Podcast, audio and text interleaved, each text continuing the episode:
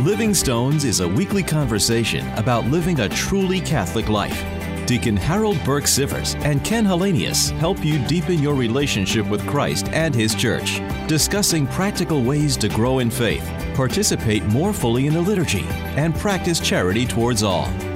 Hello and welcome to Living Stones. I'm your co host, Ken Hallenius, sitting in South Bend, Indiana. And across from me in the virtual studio in Portland, Oregon, is the man whose innovative inventions include the edible crayon, caffeine free pumpkin spice soda, and the little A within the circle around it the symbol that means at in your email address, Deacon Harold Burke Sivers. Hello, Deacon. Hey, Ken, how you doing today, my friend? I am great, thank you. Well, obviously, I've been busy inventing things. I have no clue how you have time to preach the gospel, given all that thinking you're clearly doing as a creative man. But that's what this world needs more creative people, just like you, Deacon. so true. So true. How things been going for you there, Ken? Things are good. Uh, school is back in session. We've had our, uh, we're back to the football season. Uh, yeah, things are things are good. I'm actually um, hoping to be able to do a little bit of travel myself. Uh, an upcoming trip to hopefully to uh, England to do some video interviews ahead of our NJM um, award, but I can't announce it yet because it's not public. Uh, but on Respect Life Sunday every year, you know, we announce the following year's Evangelium Vitae, Notre Dame Evangelium Vitae Medal Award winner. And uh, so we are excited to be able to do that. That's going to be on the first Sunday in October. The announcement will become public who it's going to be. So, and hopefully, right after that, we will be traveling to go um, do some filming to put together a video that profiles the honoree. So, I uh, hope to take to the skies like you've been able to do, I know, of late in your travels. Well, at least you get to go out of the country.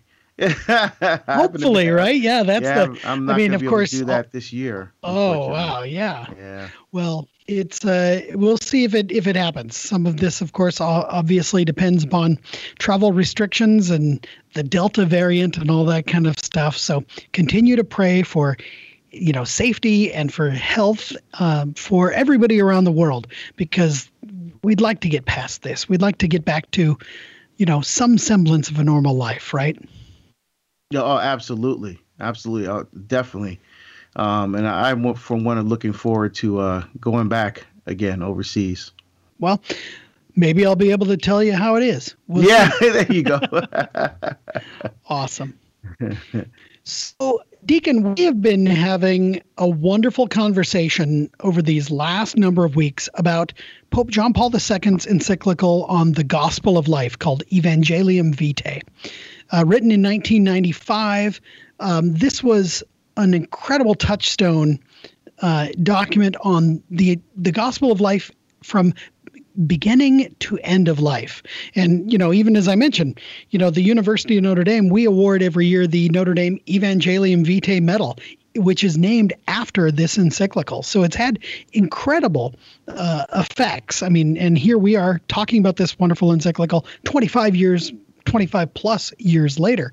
Um, and so you and I have had a wonderful opportunity to read through every paragraph and discuss this. And we're coming upon the last few conversations that we're going to have on this. And we're going to pick up tonight's conversation with paragraph 95, which is Walk as Children of Light, bringing about a transformation of culture. And that's where we're going to pick up our conversation right now. Yeah, in, in that paragraph, the Holy Father says what is urgently called for is a general mobilization of consciences and a united ethical effort to activate a great campaign in support of life. All together, we must build a new culture of life. Um, to, and he says this so we can be prepared to confront the contemporary challenges um, that are facing uh, a culture of life. And, you know, you said 25 plus years ago, um, you know, looking forward now, uh, you know, uh, we, we still have work to do. a lot, no right? Exactly. We still exactly. have work to do informing consciences and and um, uh, having people understand the beauty of truth when it comes to a culture of life. There's been even um, some deeper controversies now over you know the vaccine and the use of embryos and things like that, and even with the in vitro fertilization. I mean, there's still these issues that are still in the forefront, and so. Uh, you know, we need to still, as a church and as a people of God, not only continue to form our conscience, but help the culture form a conscience where the common good, you know, the good of all or everyone deserves an opportunity uh, to life. Yeah, and I think what I love about this paragraph and this idea is that that transformation of culture actually begins right here with me. It begins with each and every individual Christian. We have to commit to building a new culture of life starting with ourselves. And you know, he goes on in this paragraph to say that um, that believers even those who take an active part in the life of the church end up by separating their Christian faith from its ethical requirements concerning life. And this is the real kind of you know the the ancient challenge right? Is that it's one thing to preach the gospel and it's but that needs to be lived out. And it needs to be lived out by each and every one of us who proclaims to believe in this gospel. We can't let our actions be separated from what we proclaim and invite people to believe. Um, and so that means that we ourselves have to reinvigorate our commitment to life, even within the church. And at the same time, we then need to enter into dialogue with others, including non believers, about these basic issues of human life. How many times have we seen in great public debates of late you know the cha- the the charges that certain public Christians, public Catholics don't proclaim and follow what they what the church teaches. You know, and this becomes a great source of scandal both to those outside the the church and even to those of us inside the church. And it's especially a big challenge. We've talked many times during our, our conversations in, about this encyclical about politicians, but it's not politicians. It each and every one of us needs to reinvigorate our commitment to the gospel of life. And that's what John Paul is encouraging us to, to do in this section. Yeah, absolutely. And um, he, he's also talking about reestablishing the essential connection between life and freedom and freedom and truth. You know, yes. two, two very, very important things there. The establishment between life and freedom because you know we, we talk about fighting for freedom and and and uh, fighting for rights of people, you know, and the people that are often most forgotten are, are the unborn, uh, partly because right. our conscience aren't formed well enough to even consider them to be people in the first place. Mm-hmm. You know, so uh, so right there, there's a problem, and he was famous uh, line that that John Paul teaches: "Love as a sincere gift of self." Is what gives the life and freedom of a person their truest meaning. You know, so I, wow. love that. That love is a sincere gift. Um, so the gift of life is also a gift of love. You know, and so we're yeah. not supporting life, we're not loving in the way that God intends us to love.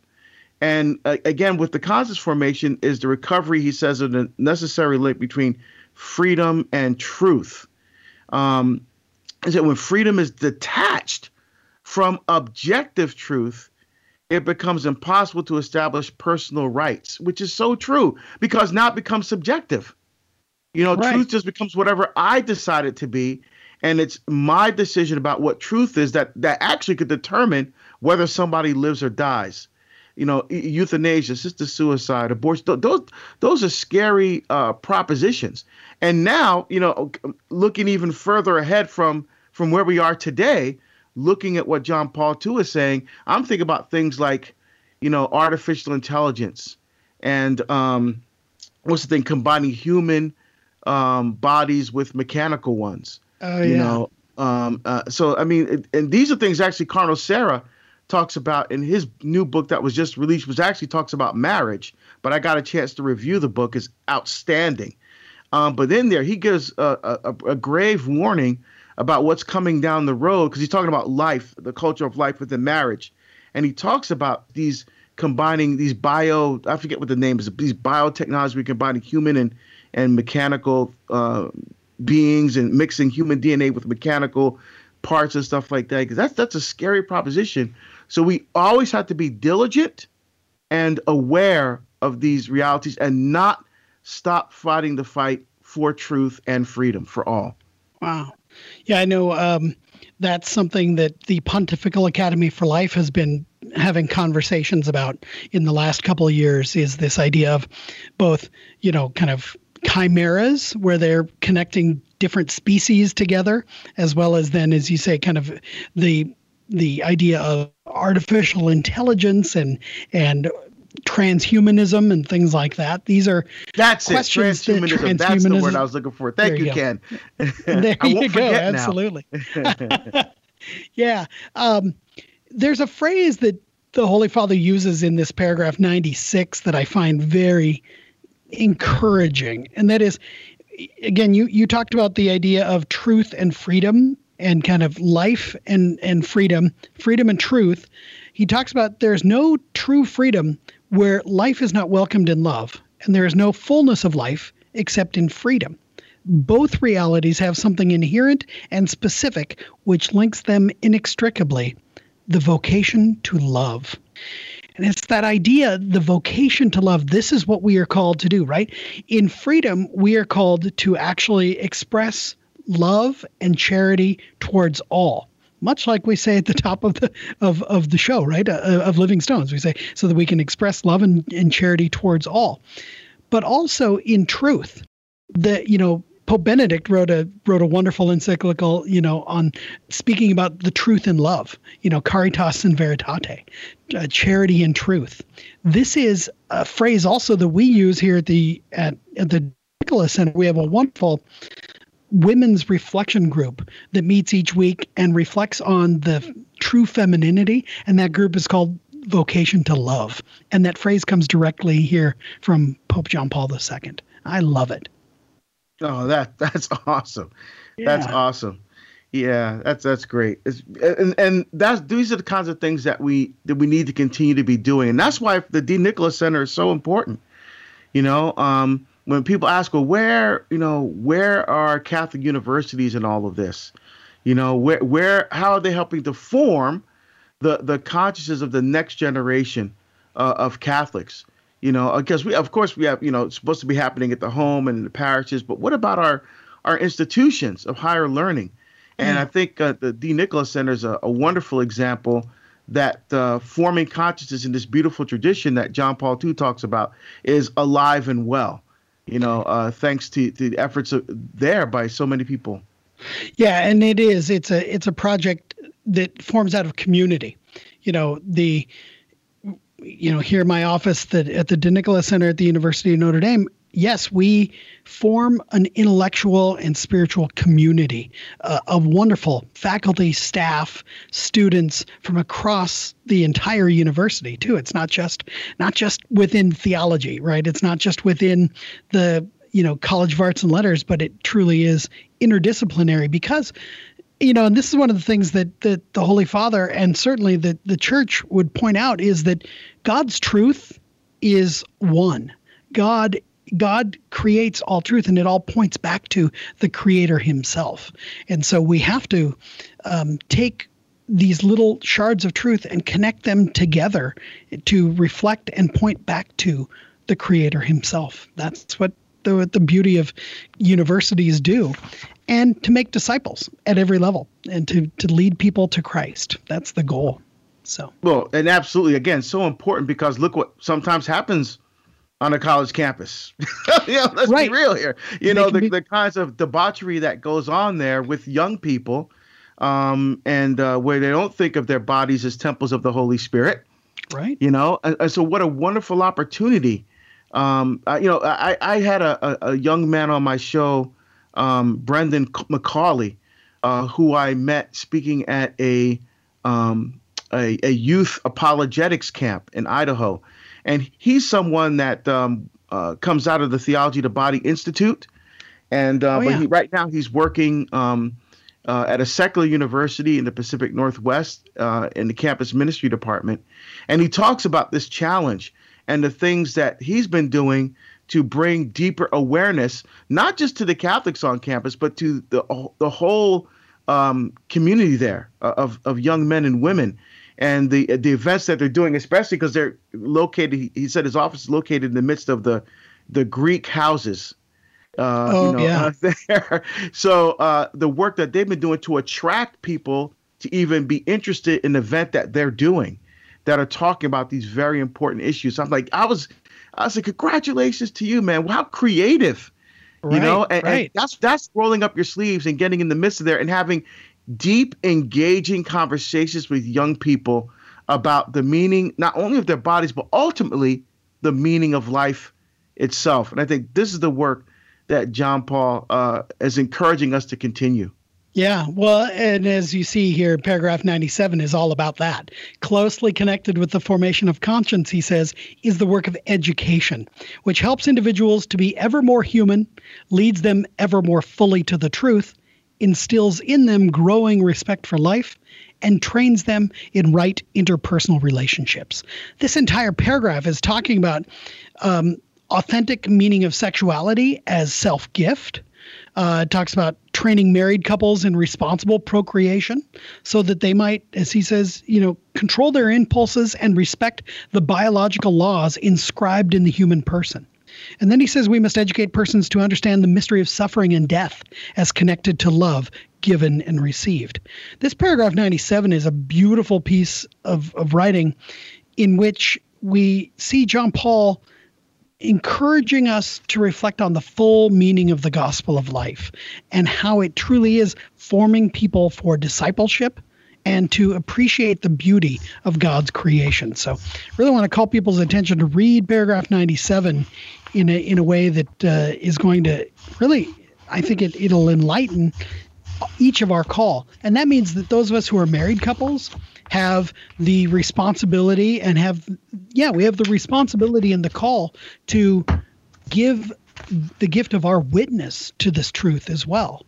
Um, and of course you know those who are formally involved in education need to use all of their gifts to proclaim the fullness of the truth about the the meaning of the body and uh, so I think this is a wonderful kind of reflection here by the Holy Father in paragraph 90 on that. Yeah, absolutely. And he even talks about the training of married couples in responsible procreation. you know, yep. so yep. here here's the Pope, not afraid to talk about the the the, the tough issues, you know. That's uh, right, exactly. today. Um, but again, it's beautiful. I mean, you know, for our parish, in fact, I'm, I'm I've been I've been doing marriage prep, obviously via Zoom, uh, during the past year or so, and it's a requirement for us that the couples go through uh, NFP class. Not with me. I, I do the, the, the marriage preparation, but then separate and apart from that is a NFP class that they have to take.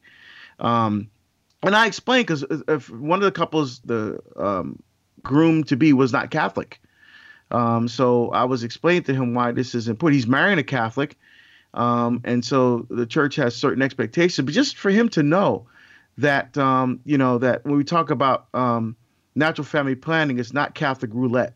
you know that like so many right, right. Uh, non-Catholics like to um, see probably some Catholics too like to describe that as. Um, so I and I and, and so yeah, he's he's he's open. To, he's gonna he's gonna be taking the class, and hopefully, you know, he'll come to see um, the truth and the beauty. Not only you know, hopefully I've laid the groundwork, but then he sees the the fullness of, of the beauty uh, of the church's wisdom in this area. Um, wow. You know, and, and not using. Uh, he said the church is grateful the personal sacrifice uh, and the dedication of those who devote themselves to study uh, of the different um, methods used in um, in in regulating birth. Um, so and and not just saying you know and not, and not just defaulting to the easy position of just uh, using contraception. Right. You know, um, right. being confused about the the the means justifies the end. You know, um, so again, some deep wisdom here from the Holy Father. Yeah. Now, paragraph ninety-eight um, kind of is wonderful as well because this is again this entire section is about transforming the entire culture. And he says, in a word, one could say that the cultural change which we are calling for demands from everyone the courage to adopt a new lifestyle consisting in making practical choices at the personal, family, social, and international level on the basis of a correct scale of values. the primacy of being over having, of the person over things. This th- this is the call, right? Being over having.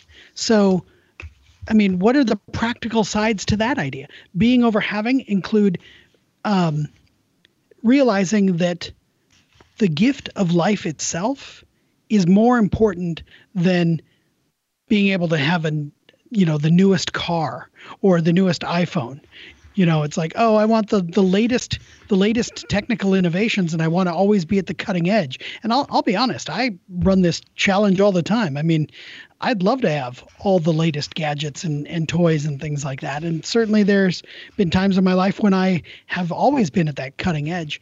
And then i realized well actually if I didn't always be per- if I wasn't always pursuing those sorts of things and spending money on on those sorts of things, then I can have the ability to make charitable donations and I can, you know, be able to support the the homeless person who asks me for a dollar you know, and things like that. It's like, well, no, I'm not saving my money so that I can get a brand new iPhone. I'm actually helping feed this person right here, right here in front of me who need out of my out of my charity, but also out of my responsibility towards Him in Christ.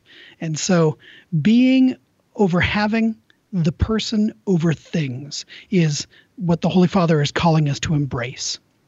Yeah, and th- and this is the fruit of the of conscience formation. Right. Right, moving to that next level of active thinking and being where there's not just a um, you know thinking about these issues, but now you're living from these issues. And, and right after that, he says it's from moving from indifference to concern from others, from reflection to acceptance. And that's the whole thing is, is when you give yourself away in love that you truly find yourself in God. Yes. And, and, I think that's the whole key to, to this developing a culture of life. And later in that same paragraph, he talks about intellectuals.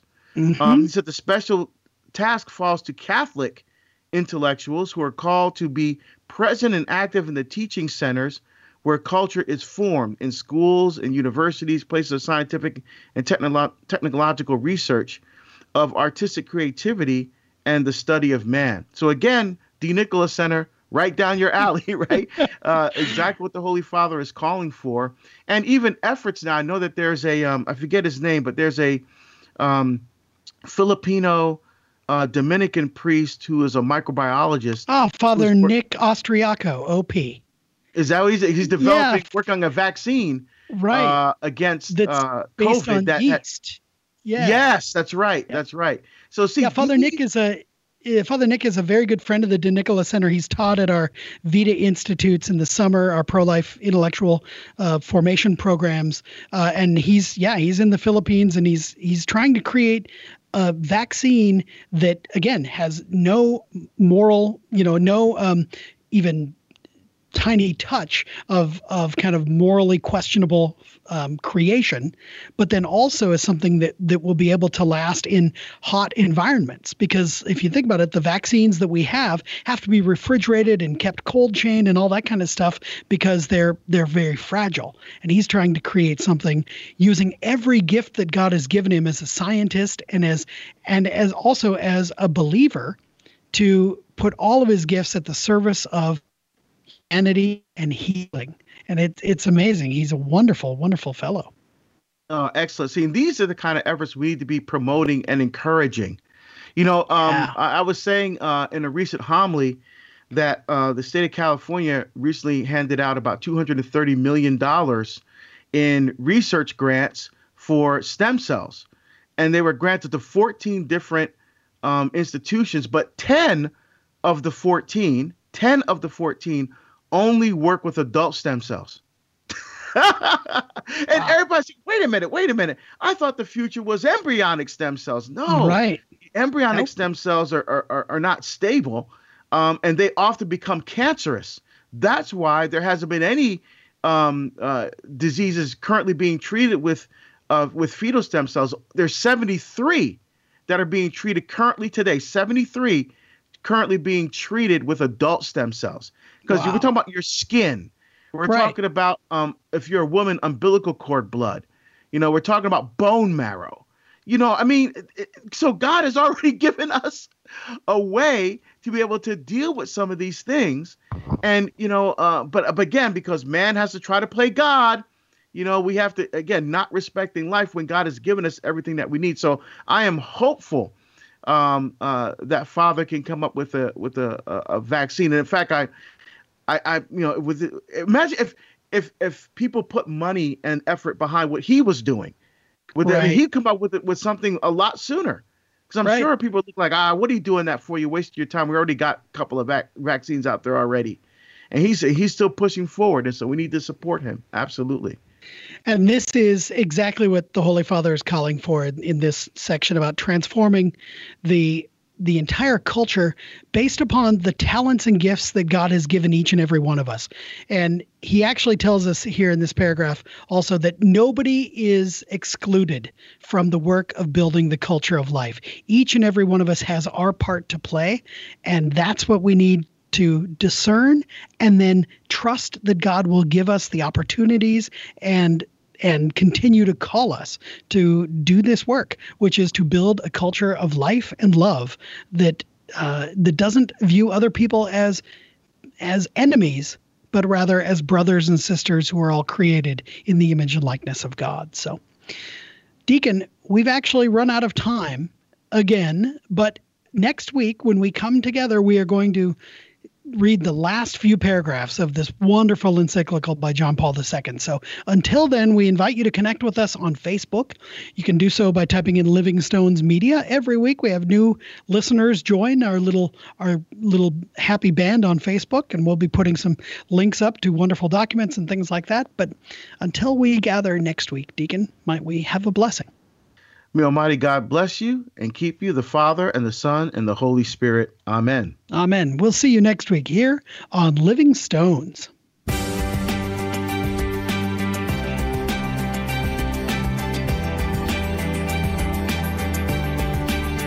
You've been listening to Living Stones with Ken Hallenius and Deacon Harold Burke Sivers. Living Stones is produced at the studios of Mater Dei Radio in Portland, Oregon. For more information about this show, go to materdeiradio.com. That's M A T E R D E I radio.com.